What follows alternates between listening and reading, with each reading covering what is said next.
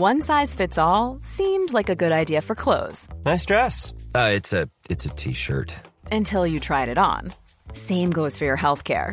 That's why United Healthcare offers a variety of flexible, budget friendly coverage for medical, vision, dental, and more. So, whether you're between jobs, coming off a parent's plan, or even missed open enrollment, you can find the plan that fits you best. Find out more about United Healthcare coverage at uh1.com. That's uh1.com. Ryan Reynolds here from Mint Mobile. With the price of just about everything going up during inflation, we thought we'd bring our prices down. So to help us, we brought in a reverse auctioneer, which is apparently a thing. Mint Mobile unlimited premium wireless. Ready to get 30, 30, bit to get 30, bit to get 20, 20, 20, bit to get 20, 20, bit to get 15, 15, 15, 15 just 15 bucks a month. So, Give it a try at mintmobile.com slash switch. $45 upfront for three months plus taxes and fees. Promo rate for new customers for limited time. Unlimited more than 40 gigabytes per month. Slows. Full terms at mintmobile.com. Everyone knows therapy is great for solving problems, but getting therapy has its own problems too, like finding the right therapist, fitting into their schedule, and of course, the cost. Well, BetterHelp can solve those problems. It's totally online and built around your schedule. It's surprisingly affordable too. Connect with a credentialed therapist by phone, video, or online chat, all from the comfort of your home. Visit betterhelp.com to learn more and save 10% on your first month. That's BetterHelp, H E L P. ظهور خانواده پدرشاهی ضربت محکمی برای از بین بردن سلطه زن به شمار می رود. و از این به بعد زن و فرزندانش عنوان مملوک پدر یا برادر بزرگ و پس از آنان شوهر او را پیدا کردند برای زناشویی همان گونه که غلام و کنیز را در بازار می‌خرند زن را نیز میخریدند و هنگام وفات شوهر زن نیز مانند انواع دیگر دارایی وی به میراث می‌رفت در بعضی از نقاط مانند گینه جدید و هبرید جدید و جزایر سلیمان و فیجی و هندوستان و غیره زن را خفه می کردند و با شوی مرده در گور می گذاشتند. یا از وی می‌خواستند خود را بکشد تا در حیات آن جهانی به خدمت شوهر قیام کند از این به بعد پدر خانواده حق داشت که با زن و فرزندان خود هر چه خواهد بکند و آنان را بفروشد یا به کرایه دهد و هیچ مسئولیتی نداشت جز آن که اگر در استعمال این حق افراط می کرد پدران دیگر که خود مانند وی بودند او را سرزنش می کردند. در عین آنکه مرد آزاد و مختار بود که در خارج خانه روابط جنسی داشته باشد زن در سیستم پدرشاهی موظف بود که افت خود را تا پیش از زناشویی حفظ کند و پس از آن کاملا به شوهر خود وفادار بماند و به این ترتیب برای طرز رفتار هر یک از دو جنس معیار اخلاقی جداگانه ای ایجاد کردید. فرمانبرداری زن که به صورت کلی در دوره شکارورزی وجود داشت و در دوره ای که حق مادری در خانواده رواج یافت کمی تخفیف پیدا کرد. از این به بعد شدت می گرفت و ظالمانه تر می شد در روسیه قدیم هنگامی که پدری دختر خود را به خانه شوهر میفرستاده او را آهسته با تازیانه ای می‌زده و پس از آن تازیانه را به داماد خود می‌داده است. تا معلوم کند که تنبیهات لازم از این به بعد به دست کسی اجرا خواهد شد که جوانتر و نیرومندتر است. حتی هندیان آمریکا که هنوز حق مادری را محفوظ داشتهاند. با زنان خود بسیار به خشونت رفتار می کرده و آنان را به پلیدترین کارها وامی داشتهاند و غالبا آنان را به نام سگان می اند. همه جا در روی زمین ارزش زندگی زن کمتر از مرد بوده و چون زنان دختر می آوردهاند جشنی که برای تولد پسران گرفته می شده در کار نبوده است. و مادرها احیانا دختران خود را می تا آنان را از بدبختی برهانند. زنان را در جزیره فیجی خرید و فروش می کنند و غالبا ارزش آنها مانند ارزش یک تفنگ است. در بعضی از قبایل زن و مرد یکجا نمیخوابند و گمان دارند که نفس زن از نیروی مرد میکاهد. اهل فیجی شایسته نمی‌دانند که مرد همه شب در خانه خود بخوابد و در کالدونی جدید زن زیر سابات بیرون اتاق میخوابد و مرد در داخل اتاق. همچنین در جزایر فیجی اجازه آن هست که سگان در بعضی از معابد داخل شوند در صورتی که زنان مطلقا از دخول در معبد ممنوعند. این دوری زن از حیات مذهبی و اجتماعات دینی هنوز هم در دین اسلام وجود دارد. توضیح هاشیه اطلاع معلف از دین اسلام بسیار ناقص است. مترجم. ادامه متن. درست است که زن در همه ادوار از این نوع سیادتی که آزادی در سخن گفتن و پرگفتن است برخوردار بوده و در شرمسار کردن مرد و نزاع کردن با او و حتی کتک زدن وی در پاره مواقع موفقیت داشته است ولی با همه این احوال مرد آقاست و زن خدمتکار او مردان قبیله کافر زن و همسر را مانند برده ای می خریدند و این سرمایه حیات آنان به شمار می رفت. چه آنگاه که عدد کافی زن در اختیار خود داشتند می توانستند راحت کنند و زنان با کار و کوشش خود وسایل زندگی آنان را فراهم سازند بعضی از قبایل هندوستانی در حساب میراث بردن زن را با حیوانات اهلی همسنگ قرار می‌دادند و قسمت می کردند.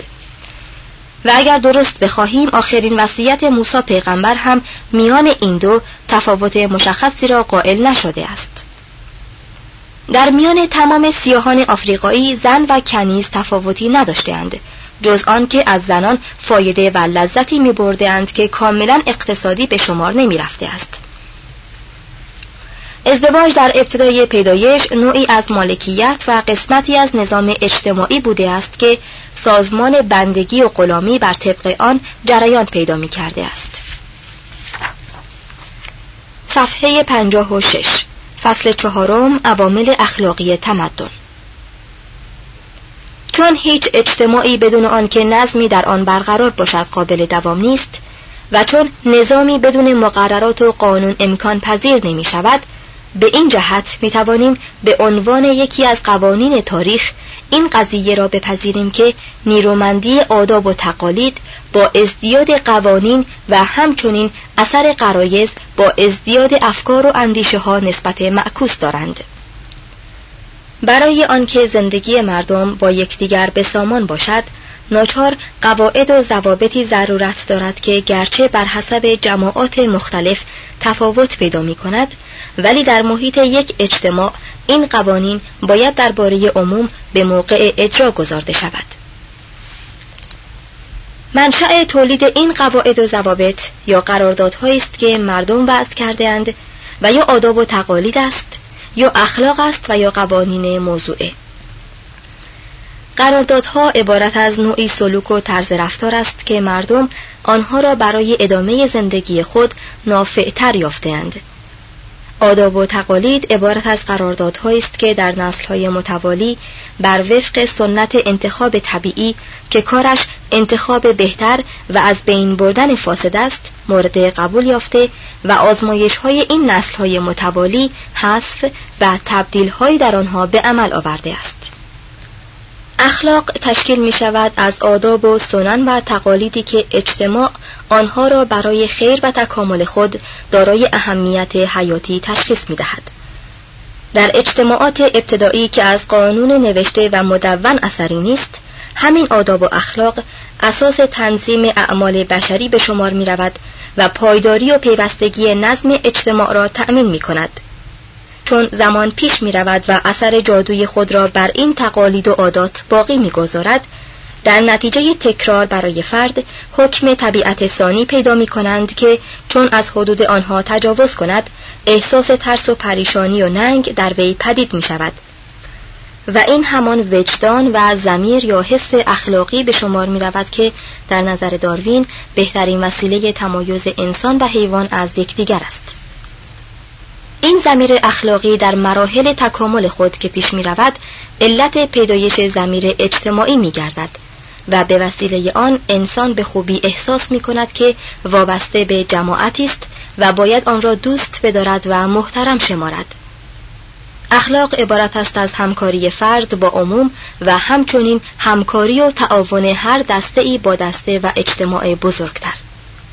به این ترتیب باید گفت که پیدایش مدنیت بدون اخلاق امکان پذیر نبوده است. صفحه 57 یک زناشویی شامل معنی زناشویی مبنای آن از لحاظ زیست شناسی کمونیسم جنسی زناشویی آزمایشی زناشویی دست جمعی زناشویی فردی تعدد زوجات اثر آن در بهبود نسل زن گرفتن از بیرون اشیره زناشویی در مقابل خدمت زن اسیر زن مملوک عشق در نزد مردم ابتدایی وظیفه اقتصادی زناشویی نخستین وظیفه آداب و تقالید اجتماعی که سازنده قوانین اخلاقی هر اجتماع است. آن است که روابط میان دو جنس مرد و زن را بر پایه های متین استوار سازد که این روابط پیوسته منشأ نزاع و تجاوز و انحطاط به شمار می رود. اساسی ترین عمل تنظیم این روابط همان زناشویی است که می‌توان آن را به عنوان اتحاد یک جفت زن و مرد برای بهبود و پیشرفت نسل آینده تعریف کرد. سازمان زناشویی بر حسب مکان و زمان همیشه اشکال مختلف پیدا کرده و به هر صورتی که تصور شده درآمده. و این اشکال مختلف از صورتی آغاز کرده است که در آن مردم ابتدایی فقط برای توجه به نسلی که پیدا می شده همسر یکدیگر می شده اند بدون آنکه در زندگی بین دو همسر اتحادی در زندگی فراهم آید تا صورتی که در دوره جدید می بینیم و زن و شوهر تنها برای انبازی در معیشت با یکدیگر همسر می شوند و از پیدا شدن فرزندی که به آن بپردازند جلوگیری می کنند. ازدواج از اختراعات نیاکان حیوانی ما بوده است در بعضی از پرندگان چنین به نظر می رسد که حقیقتا هر پرنده فقط به همسر خود اکتفا می کند در گوریل ها و اورانگوتان ها رابطه میان نر و ماده تا پایان دوره پرورش نوزاد ادامه دارد و این ارتباط از بسیاری نظرها شبیه به روابط زن و مرد است و هرگاه ماده بخواهد با نر دیگری نزدیکی کند به سختی مورد تنبیه نر خود قرار می گیرد. دوکرسپینی در خصوص اورانگوتان های برنئو می گوید که آنها در خانواده هایی به سر می‌برند که از نر و ماده و کودکان آنها تشکیل می شود. و دکتر ساواژ در مورد گوریل ها می نویسد که عادت آنها چنین است که پدر و مادر زیر درختی می نشینند و به خوردن میوه و پرچانگی می پردازند و کودکان دوروبر پدر و مادر بر درختها جستن می کنند. زناشویی در صفحات تاریخ پیش از ظهور انسان آغاز کرده است. اجتماعاتی که در آنها زناشویی موجود نباشد بسیار کم است. ولی کسی که در جستجو باشد می تواند ای از چنین جامعه ها را پیدا کند و حلقه اتصال میان بینظمی جنسی در پستانداران پست و میان ازدواج در مردم ابتدایی را بیابد و در فتونا از جزایر هبرید جدید و در جزایر هاوایی بیشتر مردم اساسا ازدواج نمی کنند.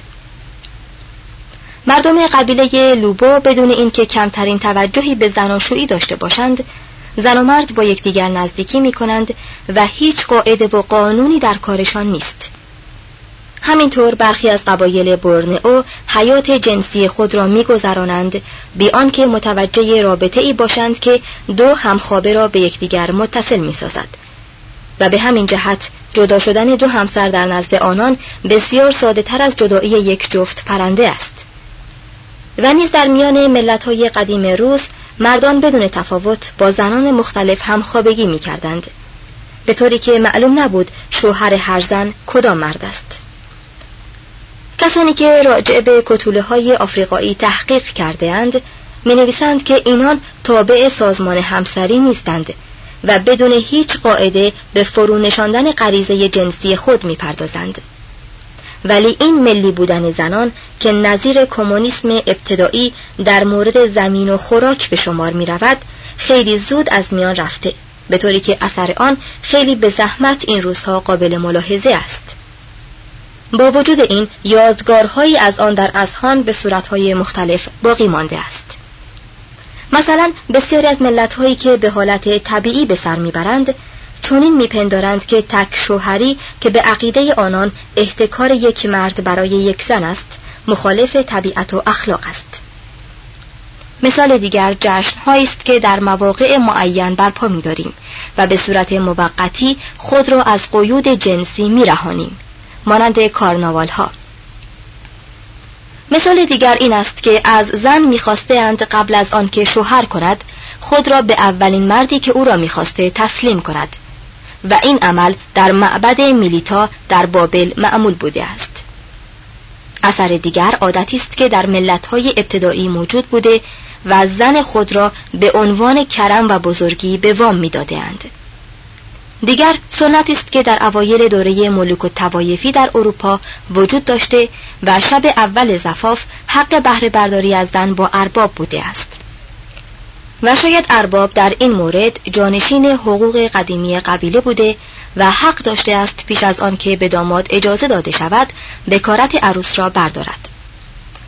پس از دوره های نخستین به تدریج اشکال مختلف اتحاد میان زن و مرد به عنوان آزمایش و موقت جای روابط بیبند و بار سابق را گرفت. در قبیله اورانگ ساکای در مالاکا زن با فرد فرد قبیله مدتی به سر می برد و چون دوره تمام می شد این کار را اثر می گرفت. در میان افراد قبیله یاکوت در سیبری و قبیله بودوکودو در آفریقای جنوبی و طبقات پست مردم تبت و بسیاری از ملت‌های دیگر زناشویی آزمایشی به تمام معنا بوده و هر یک از دو طرف هر وقت می‌خواسته می‌توانسته است رابطه را قطع کند بی که کسی از او جویای علت شود در میان افراد قبیله بوشمن کوچکترین اختلافی کافی است که رابطه همسری را از میان بردارد و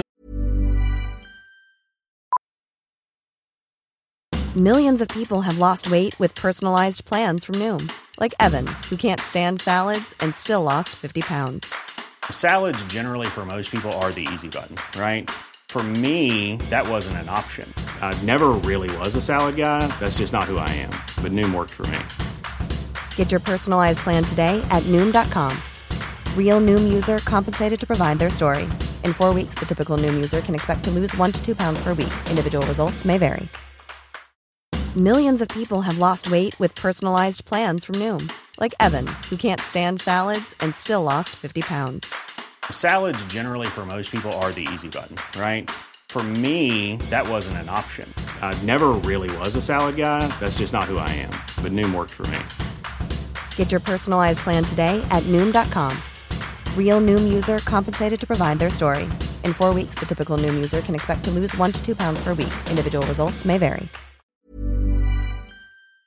زن و مرد پس از آن به فکر جستن همسر تازه ای میافتند و چنان که سر فرانسیس کارتون نقل می کند در میان قبیله دامارا تقریبا هر هفته یک بار زنان شوهر خود را عوض می کنند و من بسیار به زحمت می توانستم بفهمم که شوهر موقت این خانم یا آن خانم در فلان وقت چه کس بوده است همینطور در قبیله بایلا زنان دست به دست می کردند و با موافقت مشترک شویی را ترک گفته نزد شوی دیگر می روند. بسیاری زنان جوان هستند که هنوز از بیستمین مرحله زندگی نگذشته و تا آن موقع پنج شوهر کرده اند که همه در قید حیات هستند. کلمه‌ای که در هوایی معنی زناشویی می دهد در اصل به معنی آزمودن است.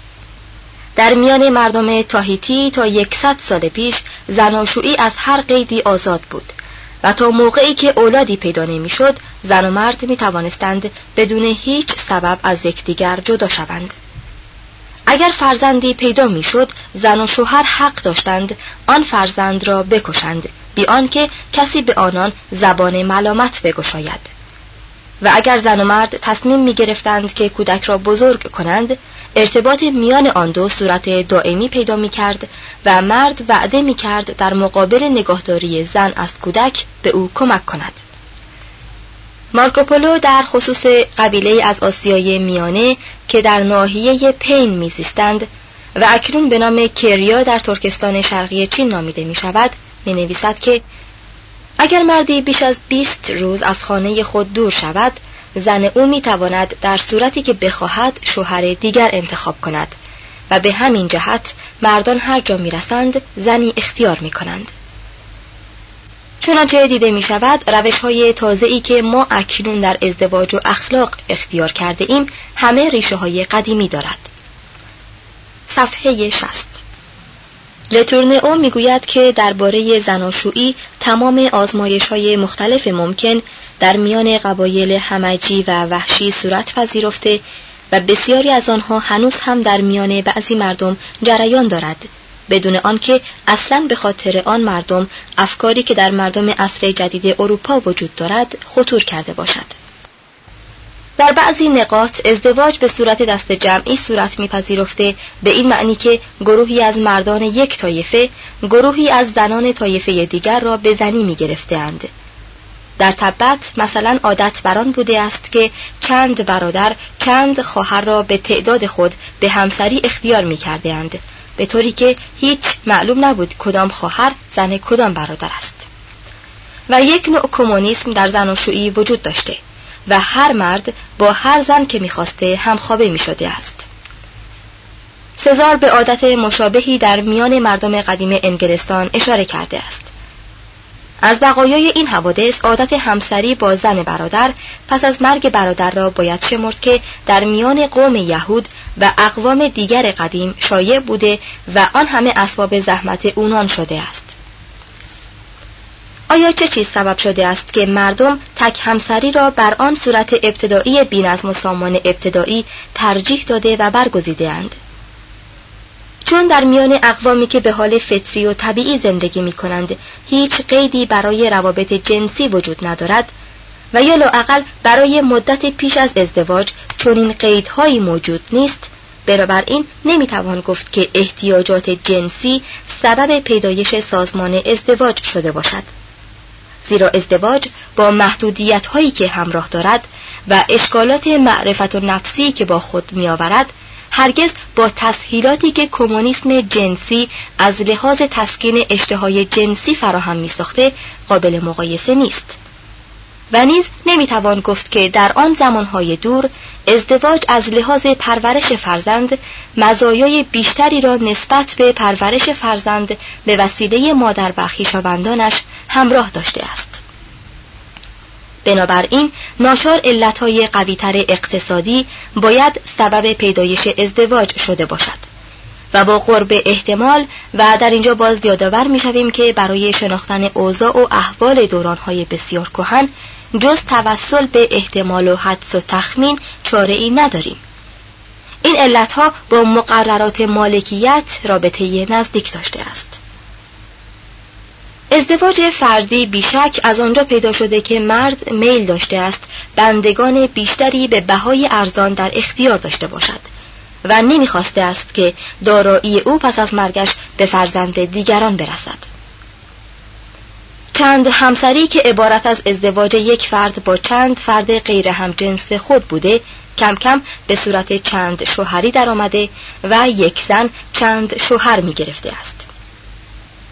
و این کیفیت در قبیله تودا و بعضی از قبایل تبت قابل مشاهده است. این عادات معمولا در کشورهایی پیدا می شود که عدد مردان بر عدد زنان فزونی قابل ملاحظه دارد. ولی مردان به زودی از این عادتها تنها به نفع خود استفاده کرده صورت دیگر آن را متروک ساختند. و اینک چند همسری تنها به صورت چند زنی وجود دارد. علمای دینی در قرون وسطا چنین تصور می کردند که تعدد زوجات از ابتکارات پیغمبر اسلام است. در صورتی که چنین نیست. و چونان که دیدیم در اجتماعات ابتدایی جریان همسری بیشتر مطابق آن بوده است. عللی که سبب پیدایش عادت تعدد زوجات در اجتماعات ابتدایی گشته فراوان است. به واسطه اشتغال مردان به جنگ و شکار زندگی مرد بیشتر در معرض خطر بود و به همین جهت مردان بیشتر از زنان تلف می شدند و فوزونی عده زنان بر مردان سبب می‌شد که یا تعدد زوجات رواج پیدا کند و یا عده از زنان به حال عذوبت به سر برند ولی در میان آن ملل که مرگ و میر فراوان بود هیچ شایستگی نداشت که عده زن مجرد بمانند و تولید مثل نکنند و به همین جهت بود که در آن موقع نازایی برای زن سرشکستگی به شمار می رفت. علت دیگر آن است که مرد تغییر را دوست دارد. و چنان که سیاه پوستان آنگولا می‌گویند همیشه نمی‌توان در یک ظرف غذا خورد.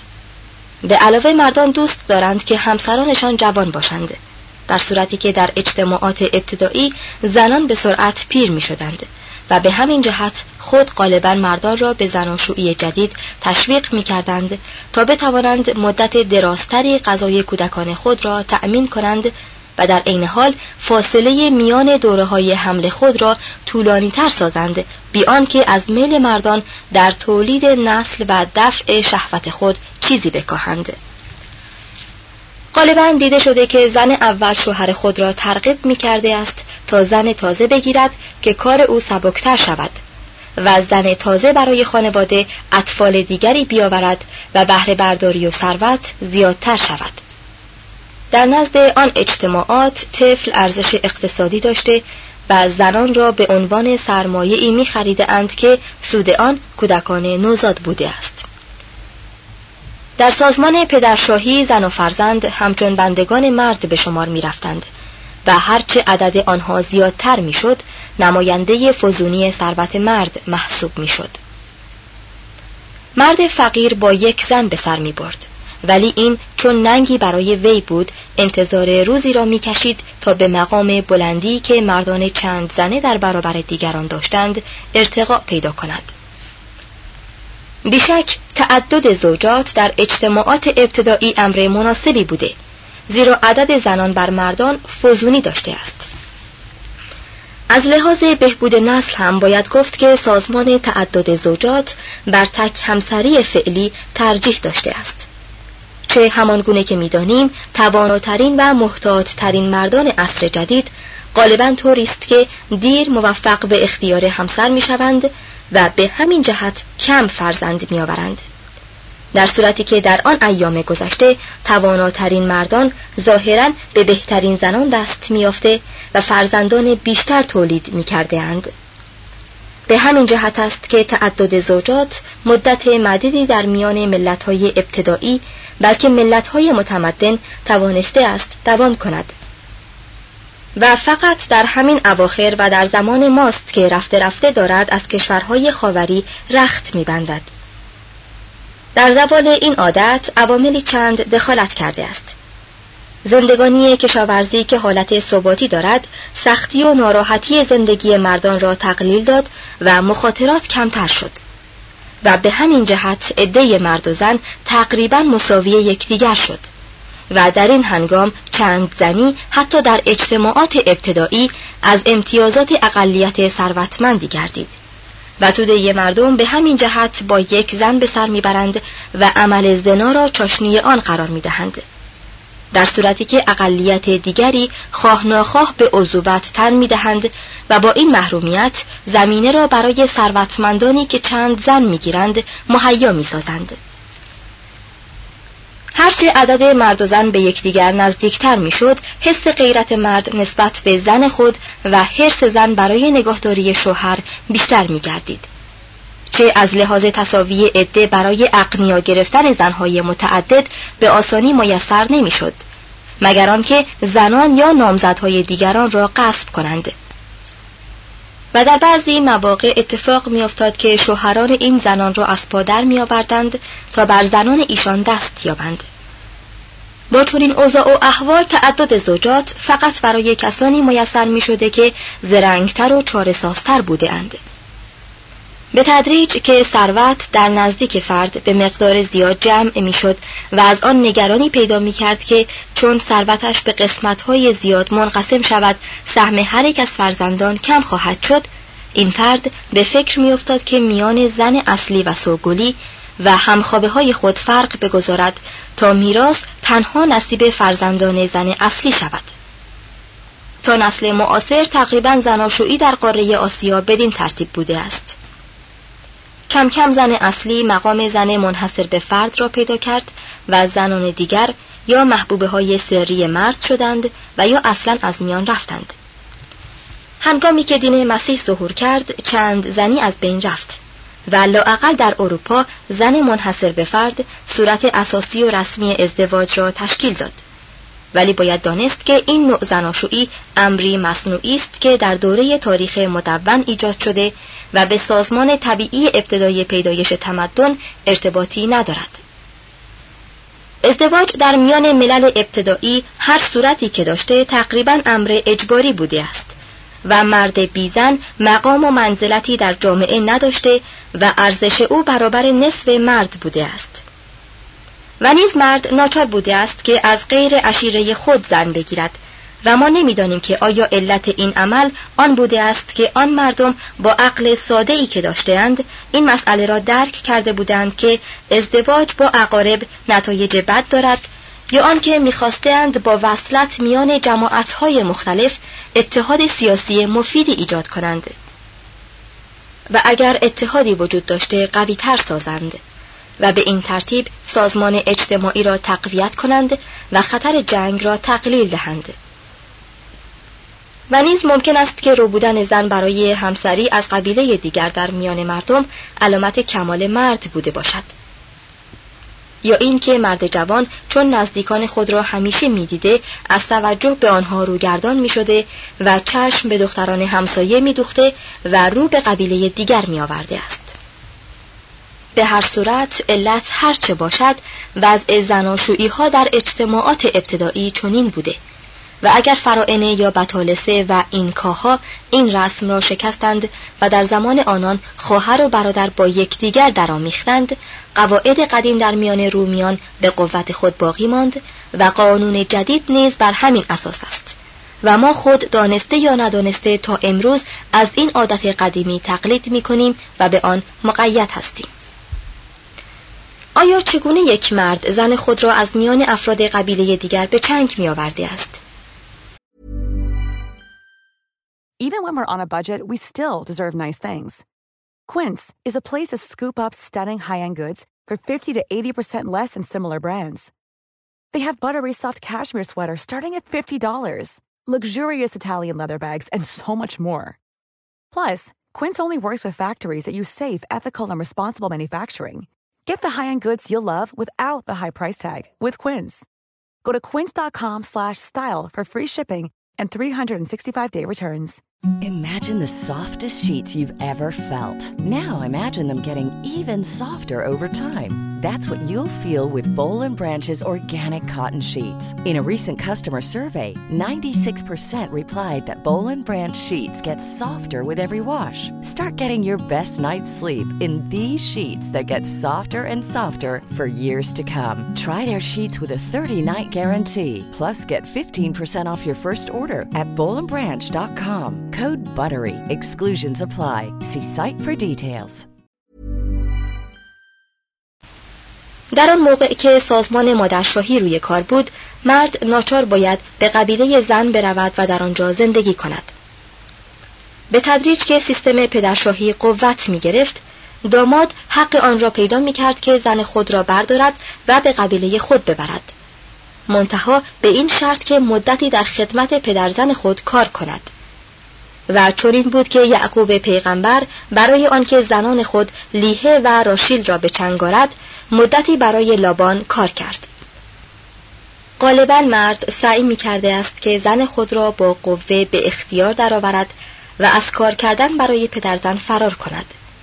و این گونه زن گرفتن امتیازی برای مرد به شمار می رفته چه از یک طرف کنیزی به رایگان تحصیل می کرده و از طرف دیگر غلام بچگانی برای او پیدا می شده. و هرچه عدد این قبیل فرزندان زیادتر می گشته فرمان برداری و پیوستگی زن نسبت به مرد شدیدتر می شده است.